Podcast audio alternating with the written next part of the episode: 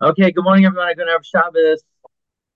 Hope everybody is doing excellently.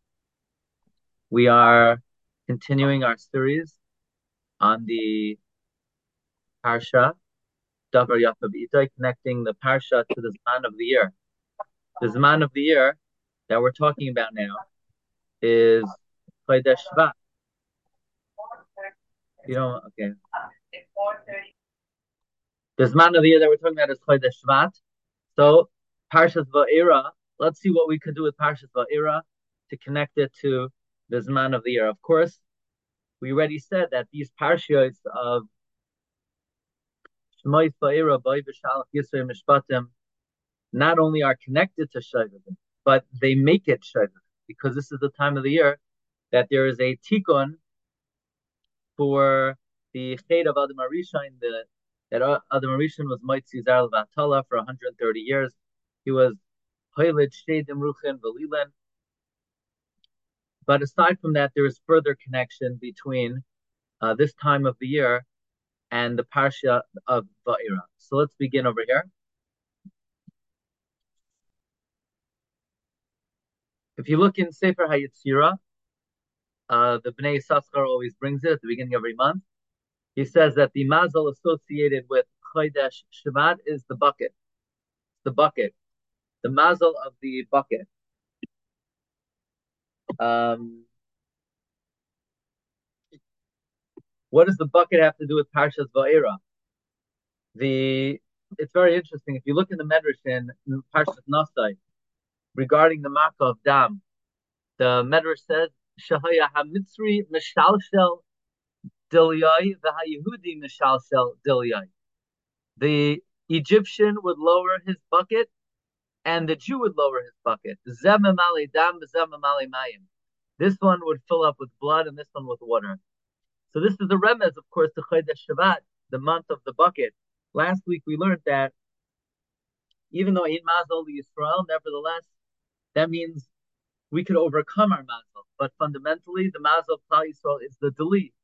The reason is it's all dependent on us. It's all dependent on what we do with our actions and how we fill up our lives.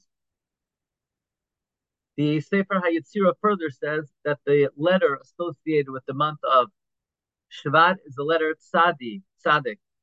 Yeah? So my friend Rabbi Fall Ansel of France, he said, well, this is also Marumas in the Parsha. Hashem had HaTzadik Va'ani Va'ani Harasha'in. So that's uh, a reference to the letter with which dominates in the month of Shvat. Hashem Hatzadik Va'ani Va'ani Harishai. Here's another interesting uh, connection. Sefer Yetzirah also brings that each month corresponds to a different part of the body.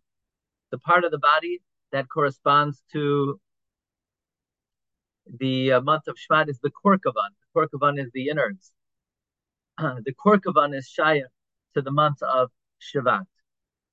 So what what reference is there in this week's parsha to the Korkavan, the innards? But we find in uh, in Va'era, we find this is parsha regarding Makas Tzfardeya.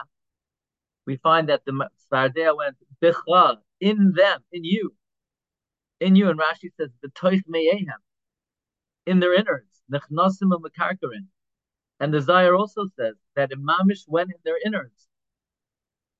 And they was croaking from their innards. You know, sometimes people have intestinal distress.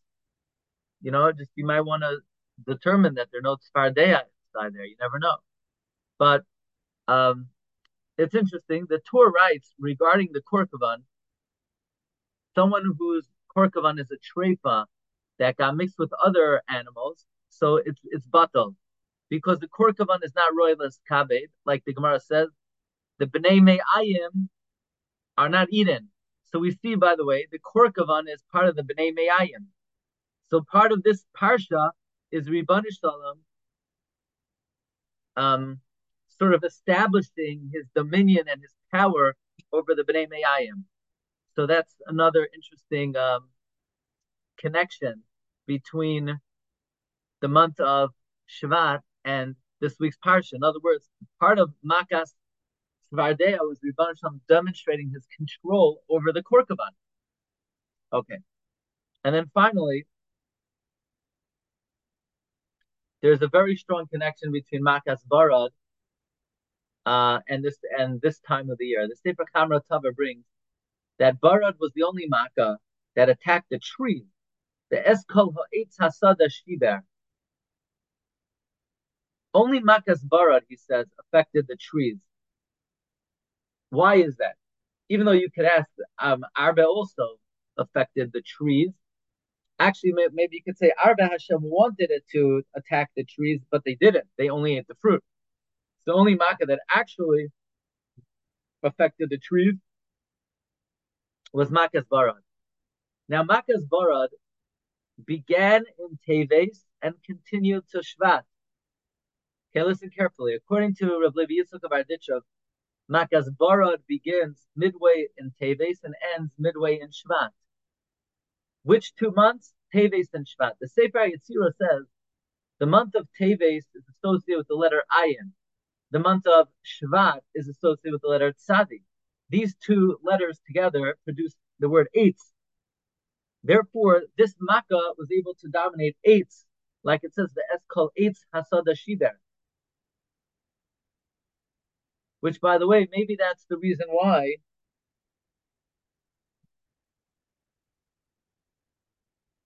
the Arba, they were commanded to eat the fruit, but maybe by the time they got around to it, it was already the month of Adar, and they the letter Ayin and Sadi were no longer uh, dominating. Anyway, Vine Lafia now, the Chamra Tova says that Makas Arba starts halfway through Shvat.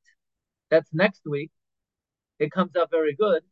Next is which is Rosh Hashanah Ilanois, and the sap goes up in the fruits. Um, in any event, Makas Arba ruled over the fruits as well. So uh, that's a sort of a remez to to uh, Tu. In any event, there are a number of very interesting and compelling connections between this time of the year and the parsha of Va'era. Okay. Here we, okay. um, what else? The, yeah.